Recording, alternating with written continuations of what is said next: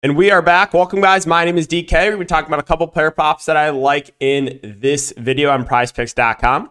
The first time watching, I cover content for prize picks, underdog, parlay play. Uh, the sponsor of the video is Parlay Play. If you guys are not on it, uh, you can use the link down below for your $100 deposit match bonus, or you can use the code DKDFS. Another player prop site. Uh, they offer a lot of different sports, and you can up to 75x your money. Give it a try again. If you click that link uh, and deposit, uh, you do help support the channel, so greatly appreciate that. If you guys look for more uh, content for DFS or for prize picks, you can check my Patreon uh, linked down below. Recapping tonight. So, well, first, uh, oh, this was this was one of the more tilting nights I've had in a while. If you guys want the full tilt, you can go check out my DFS video. Basically, recapped everything in the first five to ten minutes. But I mean, well, we first got to talk about the plays. All right, so Mikal Bridges goes over. I think he won over in the third quarter. Jalen Suggs had two assists at halftime. He got injured in the third quarter early. He missed the entire third quarter. I'm thinking, there's no way, man, right? There's no way. He comes back in the fourth quarter. Now, I was not watching the game, but I had many people in my Discord watching the game.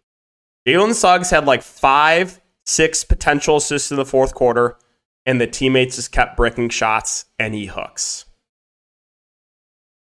You get Suggs injury, missing the entire third. He comes back in the fourth, and he has so many potential assists, but the teammates just cannot make a shot to hook. That that started the night off. I was in so much pain from that, and then I um, I stacked the Warriors for DFS in the late slate. A brawl, a literal brawl, breaks out in the first couple of minutes. Uh, again, I went heavy on the Golden State Warriors. Klay gets ejected. Draymond gets ejected. I had McDaniels over rebound as, as one of my tacos. He gets ejected. I'm just like, come on, man. Now, even after all that, McDaniels ejection, Suggs injury plus hook, I still won five and four tonight overall. So um, if if the last taco hits, I'll actually squeak out a small profit on just a day of just really just wild stuff happening. But that was the recap of everything. Again, I am in so much pain tonight the Suggs thing really has me tilted, man, because that was just like, come on. Injury and then just like so many potential, like so many opportunities in the fourth, and the fact that his teammates could not make a shot, and just, ugh, I'm mad. I'm upset. I'm upset. Um, but all right, let's uh, let's try to forget about uh, the just really bad luck from from tonight. Again, I'm in pain. The Golden State. Like I literally, I stack the Warriors, and the first thing I see is Draymond Green has Rudy Gobert in a chokehold a chokehold.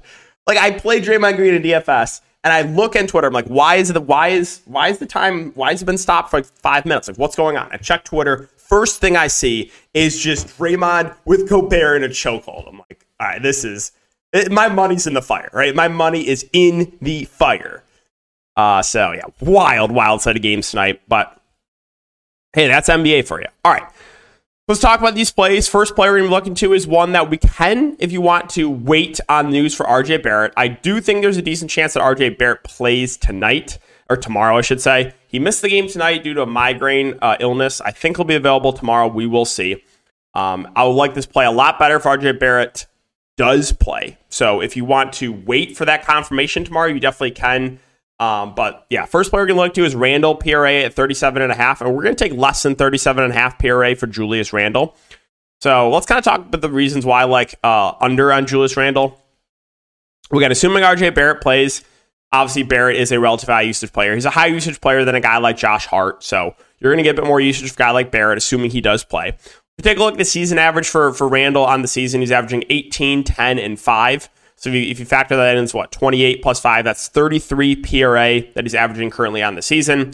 His line is at 37.5 PRA. Um, and uh, if you take a look at DraftKings Sportsbook, let's go over to PRA and let's take a look at Julius Randle.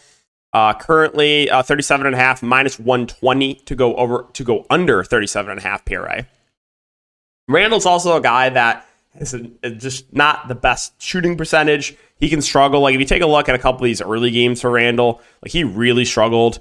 Uh, five of 22, four of 10, four of 15. Um, so yeah, if he's not making a shot, I, I think we have a decent shot to this. Plus, like I said, RJ Barrett, I do think uh, will play. If you want to wait for the confirmation that, you definitely can. Again, Barrett missed the game uh, tonight, and he was a late scratch. I don't. I think he was. I want to say he was a late add to the injury report, if I remember. Um, feel like I feel like he was, but I I also have really bad memory. Um, there, we're gonna take Randle uh, under 37 half PRA again. If you want to wait for the RJ Barrett confirmation, you can. Like I might personally wait myself for the confirmation on um, on RJ Barrett, but if RJ Barrett does in fact play, I think uh, Randle under PRA 37 PRA is a solid option. And then pick number two we're gonna be looking to is an assist prop. Um, now if you take a look at the books, a lot of the books like it's liking these Wizards under assists with Poole and Tyus Jones, but they've been a, they've been involved in a ton of blowouts. You just never know. The Wizards are just like a team it's really hard to trust one way or the other for prop for the prop market because if the game stays competitive, like last game did stay competitive, and you actually saw big minutes for those Wizards, so I'm going to stay away from the Wizards props for, for this game. Um, but the assist we look do actually be Dennis Schroeder at six and a half. So let's take a look at Dennis Schroeder on the season and what he's averaging potential assists. So he's averaging about 13 and a half potential assists per game. Now you do have to factor in a couple things for uh, Toronto. Number one, there's no OG and there's no Gary Trent. But what does that do? Well, it really solidifies the minutes for Dennis Schroeder because let's take a look at last game. Last game was was Schroeder's by far worst game of the season, right? He shot one of 12. Shot one of 12 and he still played 35 minutes. So even with Schroeder playing absolutely awful, they still went back to him and they played him 35 minutes. Um, so I again, even if he plays really bad, I think the minutes are pretty secure. I think you could play more, right? Um, with OG and Gary Trent doubtful, I think you could see close to 40 minutes from Schroeder. Toronto is relatively shorthanded, but since they're playing at home, I do think they can keep it competitive here. And if you take a look at some of the game logs here for Toronto, a lot of these games have been massive blowouts, right? This game against Boston only played 25 minutes, massive blowout. Um, this game against Philadelphia, blowout, 31 minutes. This game against Milwaukee only played 29 minutes, blowout, had 11 assists in that game. Uh, so there have been a few blowouts here where Schroeder has not played his full complement of minutes. Take a look at early on in the season, he was dominating assists. He's still averaging about eight assists per game on the season. I said they're missing a couple guys. I think he should be pretty feel pretty good about his minutes. I think this game will stay competitive, especially since it's playing at home in Toronto. And if you take a look at DraftKings Sportsbook and go over to assist, the juice is on the over at assist. Uh, let's go look at Schroeder and see that. Uh, where is it? Where are the Raptors? Uh, minus 120. So slight, slight juice on the over for Dennis Schroeder, six and a half assists.